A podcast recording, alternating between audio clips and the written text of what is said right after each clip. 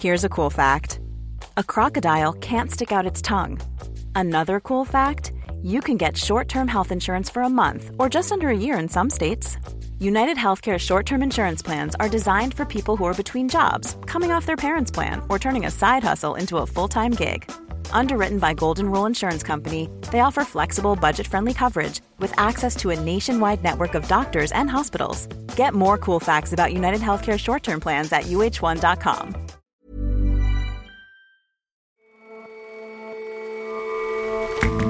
Hello and welcome to The Intelligence from The Economist. I'm your host, Ore Ogunbiyi. And I'm Jason Palmer. Every weekday, we provide a fresh perspective on the events shaping your world. In the 1990s, North Korea endured a famine that killed hundreds of thousands. Worrying reports regarding its ongoing food crisis suggest the country is once again in a dire situation. Can the regime avoid a catastrophe on the same scale this time? And if you ask most people what baseball games are like, the answer is likely to be slow. That's how many old school fans like it. But the sport is failing to attract young ones. So authorities are trying to make things a bit speedier and spicier. First up, though,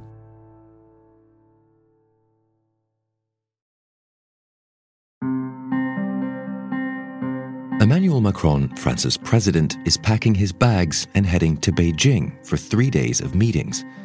Yesterday, ahead of his departure, he welcomed Ursula von der Leyen, the European Commission's president. The pair will set off together with an entourage of business leaders. But there's more on the agenda than striking deals. Much more. China's President Xi Jinping recently went to Moscow to meet with his Russian counterpart, Vladimir Putin. Their no limits friendship is a growing concern to the West as Russia's war in Ukraine grinds on. But Mr. Macron's diplomatic and commercial interests stretch beyond simply shunning China, as America's leaders might like him to. So, this is a real balancing act for all the leaders involved, but especially for President Macron of France. Jeremy Page is The Economist's Asia diplomatic editor he's very keen to re engage with China economically and to try to establish a different kind of relationship with China than what the Biden administration wants. But at the same time, Mr. Macron is really under pressure to deliver uh, some kind of concession from China in terms of uh, greater help in bringing an end to the war in Ukraine. You say it's a, a, delicate balancing act for all the leaders involved. What about from the Chinese side? What what are the issues for, for President Xi? So President Xi has been trying much of the last year to sort of drive a wedge between Europe and America. He saw an opportunity with the war in Ukraine to try to convince European governments that they were sort of pawns in American strategic manipulation, that support for Ukraine was only going to result in further bloodshed and more profits for American arms makers. But that message has fallen pretty flat in Europe. Attitudes towards China have hardened a lot over the last year, in large part because of China's support for Russia over the war in Ukraine. Uh, that's also starting to translate into policy. But as China emerges from kind of COVID induced isolation, a lot of European governments and businesses are very keen to re engage with China economically. So uh, Xi Jinping is very keen to try to exploit that and again to try to encourage the Europeans to uh, cultivate a different kind of relationship with China than the one that Biden administration is advocating. And from the economic side of that, will he find a, a willing audience in Mr. Macron? Yes, I think he will. Mr. Macron, like many European leaders, is under pressure from his own business community to try to create more opportunities in the Chinese market. The whole of Europe is still suffering the economic fallout from the war in Ukraine. So anything that helps to boost economic growth in, Europe is a plus. He'll be traveling to China with a large delegation of French business executives from companies including Airbus, the aviation giant, EDF, an electricity producer which has worked with China on nuclear energy projects. And several business deals are expected to be signed. But as you say, he has to balance those business interests with something of an interest in China's relationship with Russia.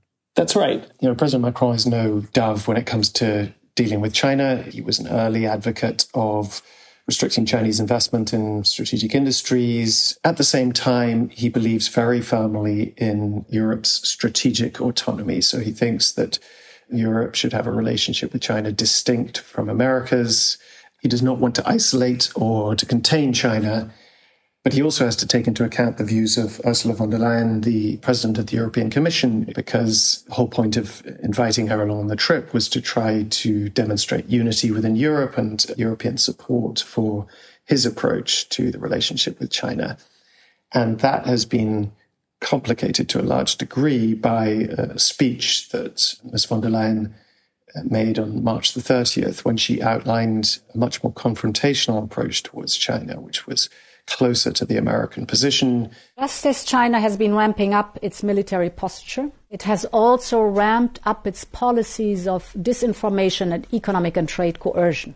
This is a deliberate policy targeting other countries to ensure they comply. She said that Xi Jinping clearly wants China to become the world's preeminent power. And she also voiced a lot of skepticism about China's position on the war in Ukraine and the peace plan that China proposed in, in February. Any peace plan which would, in effect, consolidate Russian annexations is simply not a viable plan. How China continues to interact with Putin's war will be a determining factor for EU China relations going forward. And so, on that question of Ukraine, what odds that some inroads will be made here when there are so many different factors at play? So, I think Mr. Macron wants several things on Ukraine. One is that clear commitment from China that it won't provide Russia with lethal weapons. Another is that Xi Jinping will play a more active and constructive role in trying to bring peace to Ukraine, possibly by speaking directly with Vladimir Zelensky, the president of Ukraine. But I think more broadly, Mr. Macron sees China as a potential game changer on Ukraine, possibly the, the only one in the world, is the way that some French officials put it, because of its economic clout, because of its relationship with Russia. And so he wants to keep China sort of in play as a potential broker of peace talks, mediator, or whatever role China might play further down the line. And to your mind, is there a sense of mutual exclusivity here? Can everyone get what they want out of this, or is one thing at the expense of another? Is there a chance all of this could fall apart if someone falls off the balance beam here? I don't think there's a risk that it all falls apart, but um, I think the visit will be very important in determining the future course of Europe's relations with China. It's not going to reverse that trend towards a sort of harder, more realistic posture towards China across the continent, but it could limit the speed and scope of that change if President Macron does manage to get some concession on, on Ukraine in particular. Um, then I think that will embolden those within Europe who advocate an economic re engagement with China and an approach towards China that is distinct from America's. And that could really complicate the Biden administration's efforts to keep Europe on board as it tightens its restrictions on the technology trade with China.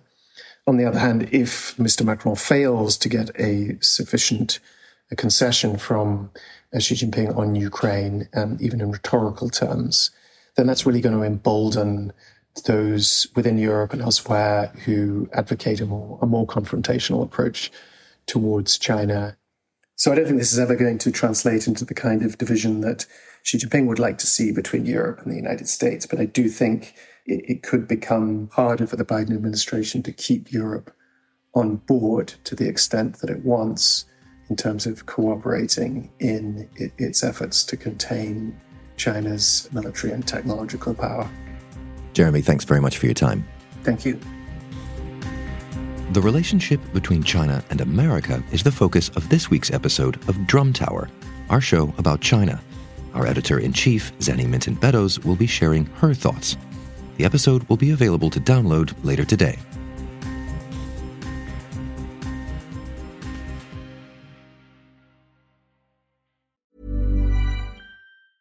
Hi, this is Janice Torres from Yo Quiero Dinero. From a local business to a global corporation. Partnering with Bank of America gives your operation access to exclusive digital tools, award winning insights, and business solutions so powerful you'll make every move matter. Visit bankofamerica.com slash banking for business to learn more. What would you like the power to do? Bank of America NA, copyright 2024.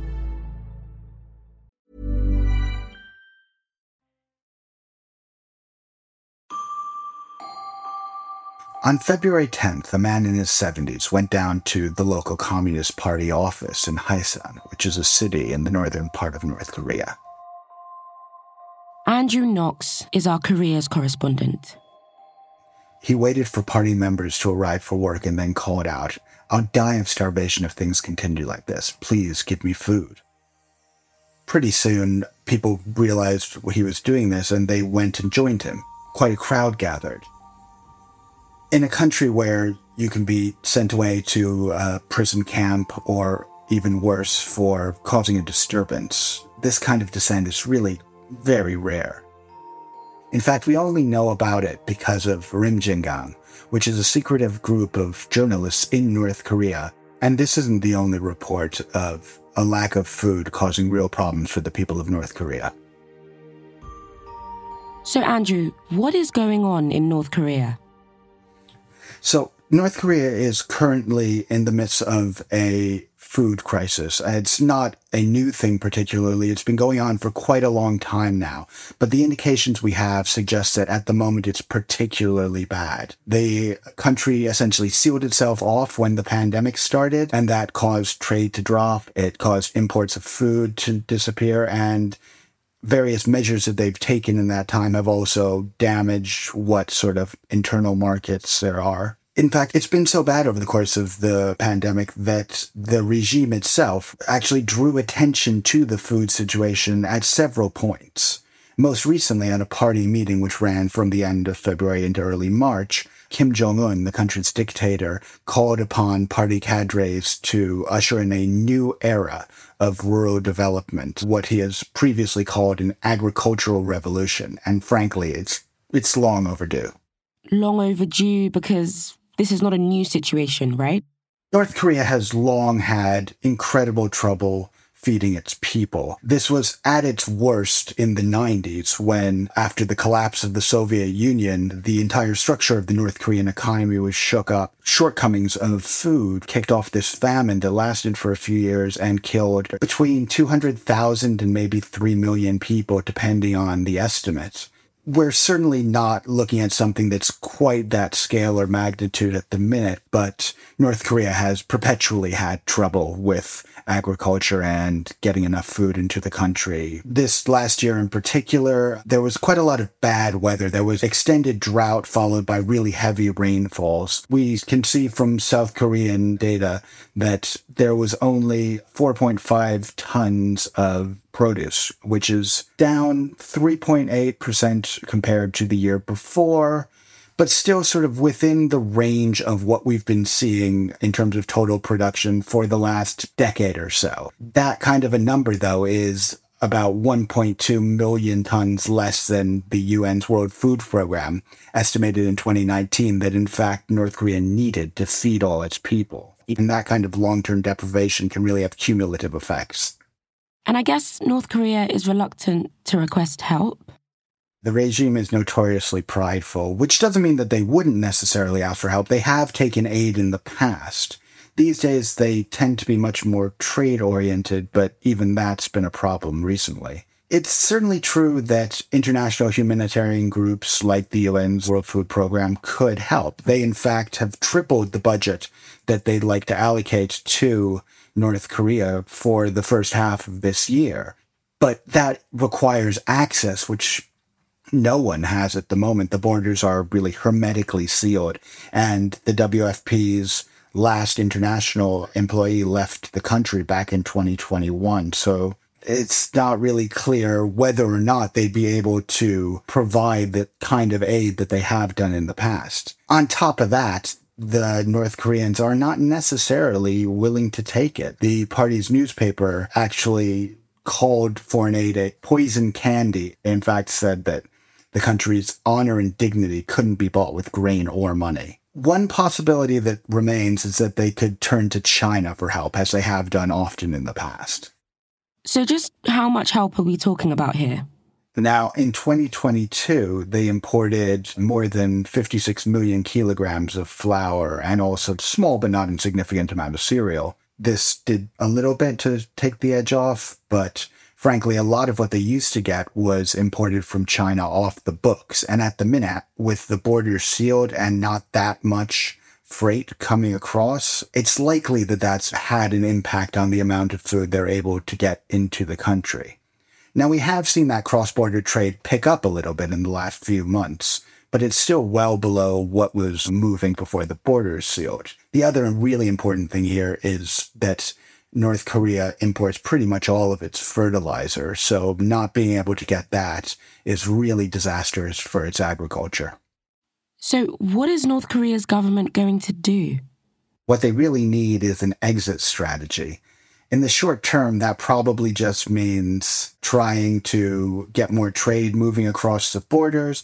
Prior to the pandemic, there was quite a lot of smuggling, but also quite a lot of semi licit movement of goods across the border. And the regime didn't love that because it's intent on controlling as much of what goes on in the country as it possibly can.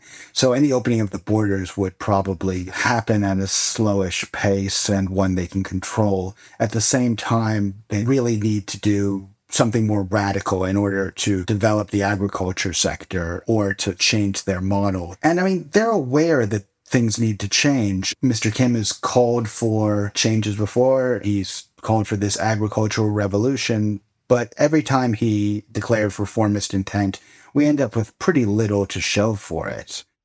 So, what now? Could this get as bad as the famine that North Korea had in the 90s? From the people I spoke to, that seems unlikely. Essentially, what happened after the famine in the 90s was a dual process of small markets growing up in the absence of state authority, whereby North Koreans could do a limited amount of trading. Then at the same time, you got the growth of this small scale farming, little garden plots, not huge amounts of food, but enough to keep going. That infrastructure still exists despite the state's slightly difficult relationship with it. So as long as that's in place, there's this barrier to sliding back to the worst of the famine. But any reform that's going to provide enough food for North Koreans to really properly feed themselves is unlikely to happen quickly. It's just not the government's priority. North Koreans will just be hoping that goods start moving from China again. They'll hope it happens quickly. Snow coverage over the winter was below average, which could have an effect on the early crops in the year. And the barley hump is coming up, and that's this lean season that happens before rice and corn can be harvested in the summer, but when food from previous harvests is starting to run out. None of this is encouraging, none of this bodes well for North Koreans. Andrew, thank you so much for coming on the show. Thanks very much for having me,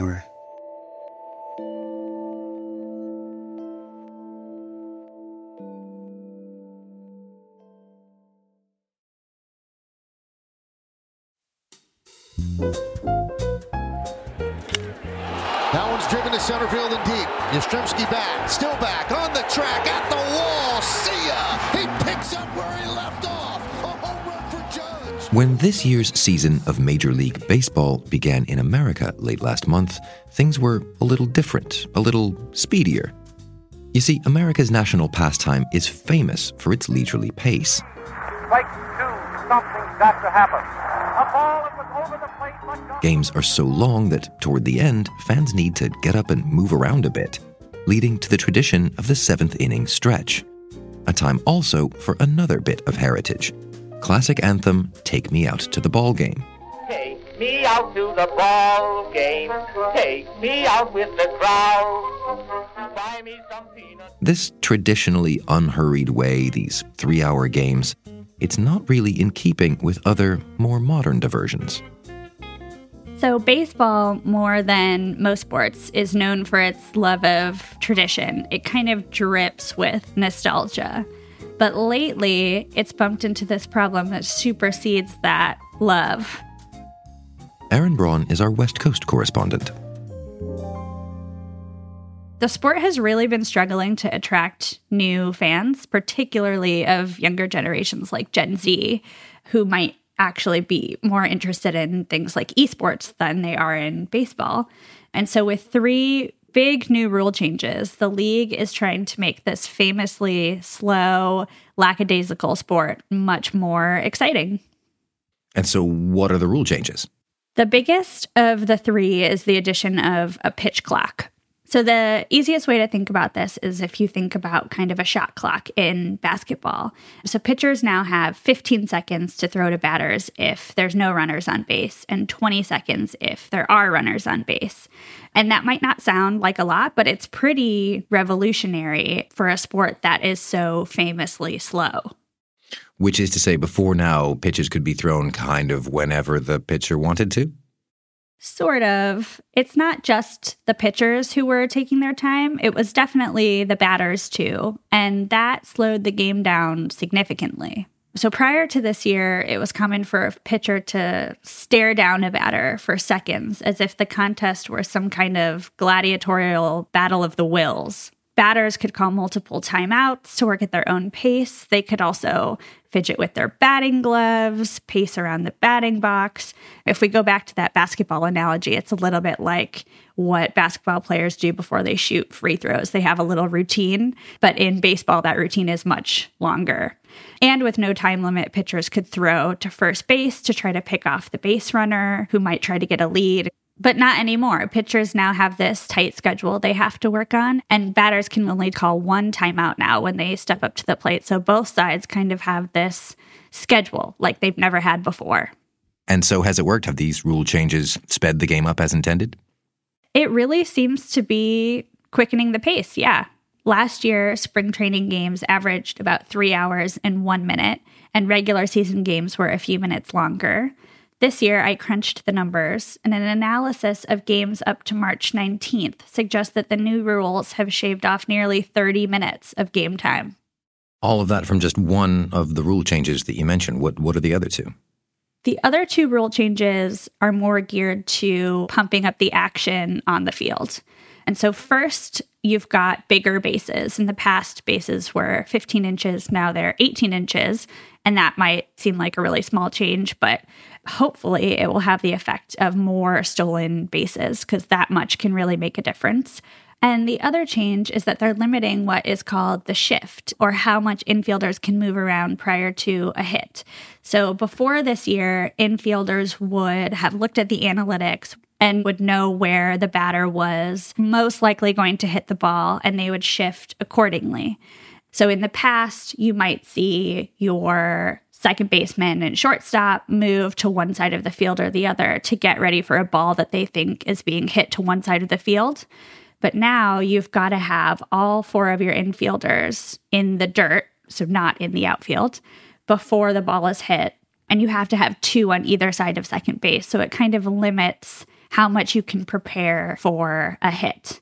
And these types of shifts really took off since the early 2000s as teams made greater use of analytics.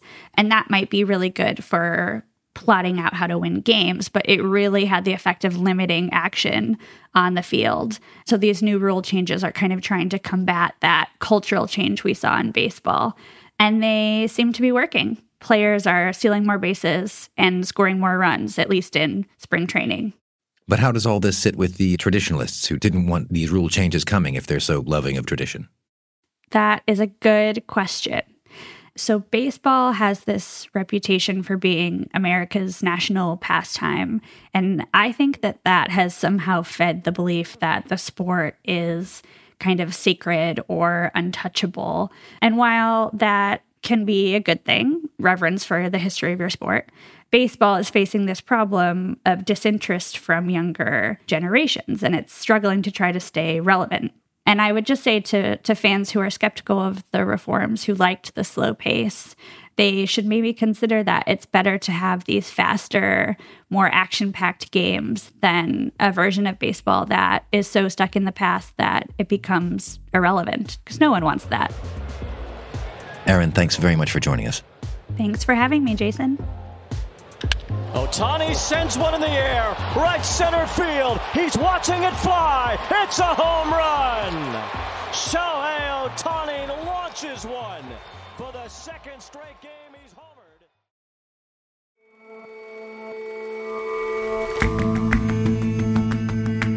That's all for this episode of The Intelligence. Let us know what you think of the show by getting in touch at podcasts at economist.com. And if you're not a subscriber to The Economist, you really are missing out. But dive in. Get a free 30-day digital subscription by going to economist.com slash intelligence offer. The link is in the show notes. We'll see you back here tomorrow.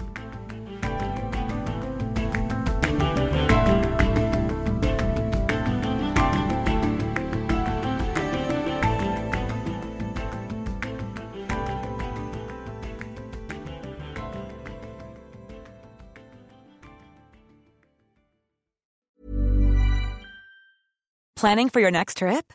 Elevate your travel style with Quince. Quince has all the jet setting essentials you'll want for your next getaway, like European linen, premium luggage options, buttery soft Italian leather bags, and so much more. And is all priced at 50 to 80% less than similar brands. Plus, Quince only works with factories that use safe and ethical manufacturing practices. Pack your bags with high-quality essentials you'll be wearing for vacations to come with Quince. Go to quince.com slash pack for free shipping and 365-day returns.